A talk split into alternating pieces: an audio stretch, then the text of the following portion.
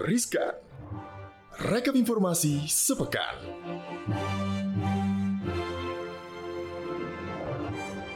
Hai Sobat Cuan Hai Jumpa. Lo kalau nyanyi tuh yang serius Mulai nadanya jangan langsung Saya takut gitu. sama Ibu Maria yang suaranya ba. Ah gila Ayo. Hai Sobat Cuan apa kabar Sobat Cuan? Ketemu lagi di Rizkan Rekap informasi sepekan. Bareng Maria Katarina. Dan juga Angel Valentina. Oke di pekan ini gimana kondisi keuangan Sobat Cuan? Sehat-sehat mudah-mudahan ya. Harus sehat. Karena apa? Karena ini Karena- kata. Karena bisa jadi resesi katanya. Tapi ini ditolak katanya oleh Presiden Jokowi. Ekonomi kuartal 3 kita tumbuh 5,4 sampai 6 persen. Optimis sekali Bapak Presiden Optimis. kita ya. Suka gue yang kayak gini ya Presiden Joko Widodo memperkirakan di Indonesia tidak akan jatuh ke jurang resesi Pertumbuhan ekonomi di kuartal 3 2022 bahkan akan lebih tinggi dari dua kuartal sebelumnya. Nah, menurut perkiraan Pak Jokowi ini ya, ekonomi Indonesia tumbuh di kuartal 3 5,4 sampai 6 persen, Jel. Luar biasa. Kalau kita lihat emang kuartal 2 itu kan cuma sekitar 5,44, Iya. kuartal 1 itu sekitar 5,1 ya. Ini berarti salah. kan udah kayak balik lagi ke zaman-zaman sebelum pandemi sebenarnya Mm-mm. level eh, pertumbuhan ekonomi Indonesia. Betul, dan hal ini itu juga didorong oleh beberapa realisasi indikator perekonomian yang menggembirakan beberapa Mhm. waktu terakhir. Antara lain itu ada indeks keyakinan konsumen yang menunjukkan juga optimisme. Yes. Perbankan juga menyalurkan kredit dengan pesan yaitu 10,7 persen yang menggambarkan perekonomian menggeliat. Bahkan kayak ekspor ulet ya, juga menggeliat. iya benar bahkan ekspor juga menggeliat luar Yes, biasa yes, gitu yes. ya dengan realisasi tertinggi sepanjang sejarah dan mendorong neraca dagang surplus 5,7 miliar US dollar. Neraca dagang ini surplus selama 28 bulan berturut-turut. Ya, aktivitas industri juga terus melesat ya dan ini terlihat dari indeks PMI manufaktur yang di atas 51 ya kan kita standarnya 50. Mhm. Kemudian hal ini juga uh, membuat Pak Jokowi akhirnya optimis ya kuartal 3 pasti tumbuhnya di atas kuartal 2 lah. Masa kita nggak Semoga optimis ya. sampai ke 6% sih? harus optimis. gitu. Tapi di balik keoptimisan itu, Jel, ternyata ada yang bertolak belakang ya. benar. Apakah pertumbuhan ekonomi kita tidak disokong dengan 27 orang kelas menengah yang jatuh miskin? Padahal kan sebenarnya tingkat perekonomiannya ini adalah orang-orang yang uh, Menengah menengah ini gitu. Kalau menengahnya jatuh miskin kan berarti akan ada pertambahan jumlah orang miskin Betul. sebenarnya. Nah, ini itu berawal dari Bank Dunia yang akan mengadopsi ketentuan baru mengenai hitungan kemampuan belanja mulai musim gugur 2022 atau per 1 September 2022 gitu ya. Dan berubahnya ketentuan ini juga membuat jutaan warga Indonesia ini terpental dari kelas menengah Ya, dan ya, masuk ya. akhirnya ke kelompok miskin. Di mana basis perhitungan baru itu berdasarkan PPP 2017, sementara yang lama adalah PPP 2011. Oh, berarti dengan standar yang baru ya basis Bener. perhitungannya ya. Pada basis perhitungan baru, Bank Dunia menetapkan garis kemiskinan ekstrim menjadi 2,15 US dollar per orang per hari. Atau kalau dihitung tuh 32 ribuan lah ya per hari dengan kurs 15.230 per US dollar. Sementara sebelumnya hanya di 1,9 US dollar per orang per hari. Nah, Bank Dunia juga mengubah ketentuan batas untuk kelas penghasilan menengah ke bawah serta kelas berpenghasilan menengah ke atas di mana batas kelas penghasilan menengah ke bawah ini dinaikkan nih Jel Mhm. menjadi 3,65 US dollar atau 55 ribuan per orang per hari dari sebelumnya yang tadi uh, sekitar 48.740 rupiah ya per Mhm. orang per hari. Sementara untuk batas kelas berpenghasilan menengah ke atas ini jadi 6,85 US dollar atau 104.325 rupiah per hari per orang ya dari sebelumnya di 5,5 US dollar atau 83.675 rupiah per orang per hari nih hitung deh ya sobat cuan kira-kira per harinya Hmm. dibayar berapa terus masuk ke kelas mana, mana gitu ya betul. Nah, ketentuan baru mengenai batas eh, kelas menengah ini tentu saja langsung berdampak signifikan gitu ya Kak terhadap jumlah mereka yang turun kelas gitu. Setidaknya ada 33 juta warga Asia yang turun kelas Mhm. akibat ketentuan baru ini.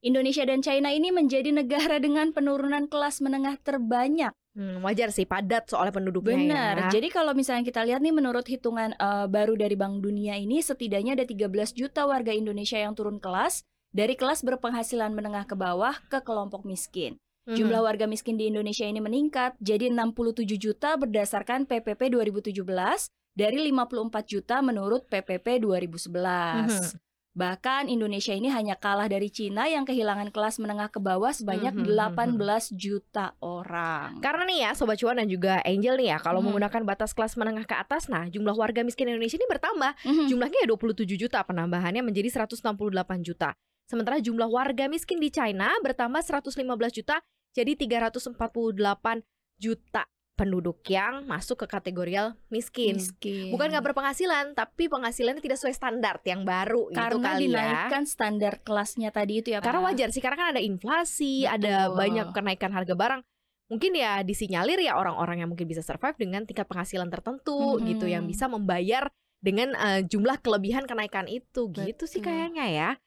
Tapi Ya. kalau buat yang udah kaya, yang masuk ke dalam kategori Hmm. kelompok kaya gitu ya, tambah kaya kayak ini kalian bisa bangun rumah empat lantai karena sudah diizinkan ini sama Gubernur DKI Jakarta Pak Anies suka Baswedan. fantastis ya menjelang akhir masa jabatan ya. dilonggarkan ya gitu. Iya iya iya. Gubernur DKI Jakarta Anies Baswedan ini mengizinkan warganya untuk membangun rumah tempat tinggal hingga empat lantai. Hmm. Kebijakan ini tertuang dalam Peraturan Gubernur Nomor 31 Tahun 2022 tentang rencana detail tata ruang wilayah perencanaan DKI Jakarta. Di ayat 1 bab 1 dalam pergub itu tertulis, rumah tapak adalah hunian tinggal tapak atau landed house gitu ya dengan lantai berjumlah 1 sampai dengan 4 lantai untuk satu kepala keluarga. Wow. Selain itu di pasar 113 ya, tertulis juga nih aturannya lebih rinci, yakni penentuan batas maksimal jumlah lantai dari suatu bangunan rumah tapak atau rumah flat, di mana kegiatan rumah tapak dan rumah flat diberikan ketinggian bangunan paling banyak adalah empat lantai. Dan Mhm. Gubernur Anies juga menjelaskan bahwa selama ini banyak keluarga memiliki dua hingga tiga anak tinggal di sebuah rumah dengan lahan sekitar 100 meter.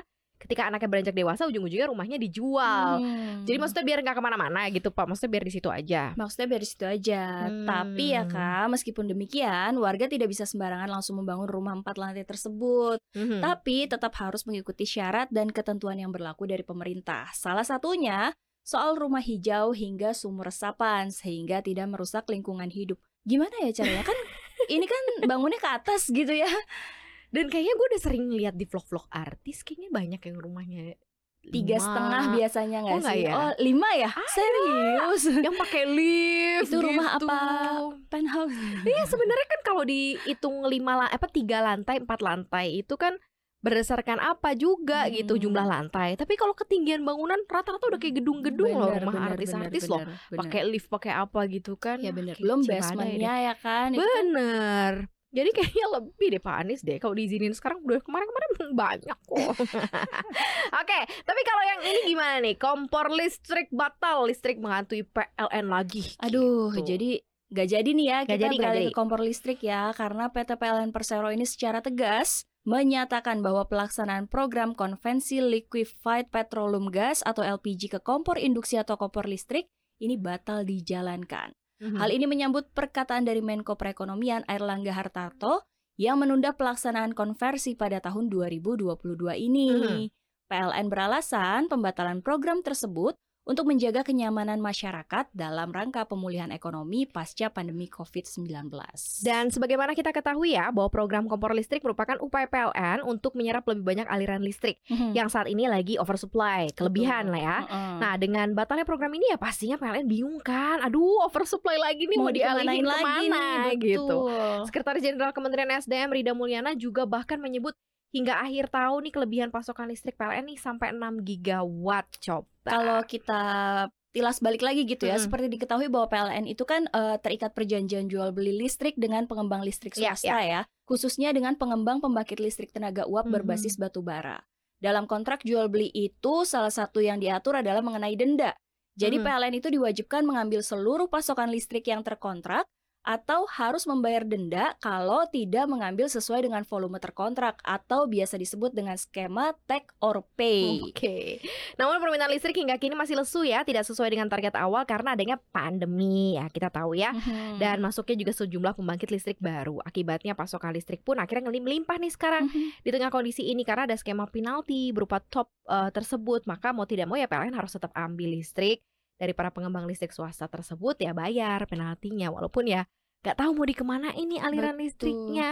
Tapi kenapa Oh. dibatalin ya kompor listrik? Padahal kalau misalnya oversupply dengan adanya kompor listrik kan otomatis listriknya jadi ter Mungkin tidak pemerataannya kurang kali ya, karena kan eh, Oh. beberapa subsidi atau rumah tangga kita ini kan rata-rata menengah ke bawah ya. Dan kemarin Hmm. juga baru dicabut juga nih subsidi untuk lim- 450 Betul, jadi cuma 900 watt jadi ya. cuma 900 jadi mungkin agak PR juga makanya kemarin kan seperti mention juga sama beberapa anggota DPR Hmm. menyelesaikan masalah dengan masalah kalau seandainya dengan cara seperti itu tidak apa tidak eh, memperboleh apa tidak jadi kompor listrik jadi kompor induksi kemarin katanya Oh, sempat iya. gitu ada mentionnya jadi ya ya itulah balik ya kita kan belum pemerataan ekonomi kita belum benar-benar meluas nih jadi agak repot juga untuk hal-hal yang kayak gini gitu Tapi kalau Tinggi. lapar tengah malam masih punya kompor LPG, masak mie-nya hati-hati ya. mungkin mekaniknya harus dilihat Karena nih ada berita dari Hong Kong. Karena di Hong Kong ini eh, menarik peredaran produk mie sedap karena dinilai ada pestisidanya. Oh, yang Gitu. buat ini ya, apa namanya tanaman ya? Betul. Hmm. Jadi produk mie instan asal Indonesia mie sedap rasa Korean spicy chicken ini ditarik peredarannya di Hong Kong karena ditemukan pestisida etilen oksida dari hasil pengujian yang dilakukan The Center for Food Safety atau CFS di Hong Kong. Mhm.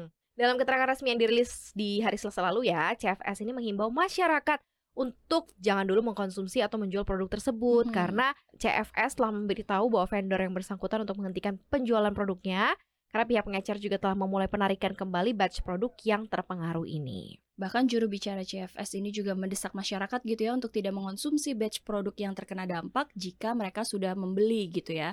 Perdagangan juga harus segera eh, menghentikan penggunaan atau penjualan batch produk yang bersangkutan kalau mereka sudah memilikinya. CFS ini akan memperingatkan perdagangan atas insiden tersebut dan akan terus menindaklanjuti insiden tersebut serta mengambil tindakan yang sesuai. Pasalnya, investigasi ini sekarang ini sedang berlangsung. Nah, sementara Media Relation Executive Wings Group Indonesia, Andini Mardiani, mengatakan bahwa pihaknya mau konfirmasi dulu nih hal ini ya. Di sisi lain juga menanggapi bahwa Badan Pengawas Obat dan Makanan mengaku masih melakukan pengumpulan informasi. Oke, berarti masih diinvestigasi dulu masih ya. diinvestigasi. Tapi dulu lu IPA apa? IPA sih dulu tuh eh, SMA. aku sosial, sosial. Tapi ini buat anak-anak IPA ya. Kadang ada beberapa senyawa-senyawa yang kalau misalnya diekstraksi tuh muncul jenis atau varian apa namanya tuh kalau eh apa angka kimianya, apa Mhm, kode kimianya gitu ya, yang NH2O Yang- yang senyawanya bisa disinyalir itu. Jadi kan mungkin pestisida ada senyawa senyawa kimianya apa-apa-apa. Nah, ternyata mungkin ini diperiksa dari bumbunya mungkin kok Mhm. sama literally padahal sebenarnya bukan, Bukan. gitu. Nah, ini makanya perlu penyelidikan dari Badan Pengawas Obat Makanan. Karena kimia tuh begitu rumit gitu. Kadang ini kok ini sama kok ada ininya ya, kok ada babinya ya, misalnya kayak gitu-gitu kan. Mhm. Unsur-unsur yang kayak gitu ya memang mesti harus di diteliti lebih diteliti lanjut lebih gitu ya. lanjut. Kita tunggu saja apakah ada, tapi sobat Juan juga tetap berhati-hati dalam Ya. konsumsi apa pun gitu ya. ya mungkin yang seleraku aja kan. Selera kita bersama. Uh, masuk dong, masuk. Ayo dong di sini gitu ya kan. Gitu ya sobat cuan, thank you banget yang udah dengerin kita hari ini. Jangan lupa untuk dengerin konten podcast kita lainnya di mana aja. Konten podcast kita bisa kalian dengerin di Spotify, Apple Podcast, Google Podcast, dan juga Anchor. Jangan lupa juga untuk follow Instagram Cuap Cuan di @cuap underscore cuan dan, Dan juga, juga, subscribe YouTube channel kita di Cuap Cuap Cuan di like, di share dan juga di komen ya sobat cuan. Hmm. Dan kita juga punya konten-konten podcast yang tayang di CNBC Indonesia TV. Kita punya uh, konten-konten menarik di medsos kita juga. Betul. Ada reels dan jangan lupa kita juga selalu tampil live di media sosial kita di Instagram Senin dan juga hari Jumat ya. Ayo ditonton dan diambil sisi baik. Pasti dong. Terima kasih Sobat Cuan, selamat menikmati akhir pekan Sobat Cuan. Semoga semakin happy dan semakin bahagia, gembira selalu setiap saat ya. Happy gajian ya sobat cuan. Payday ya, thank you. Happy weekend, Happy Angel weekend. pamit. Maria pamit. Bye.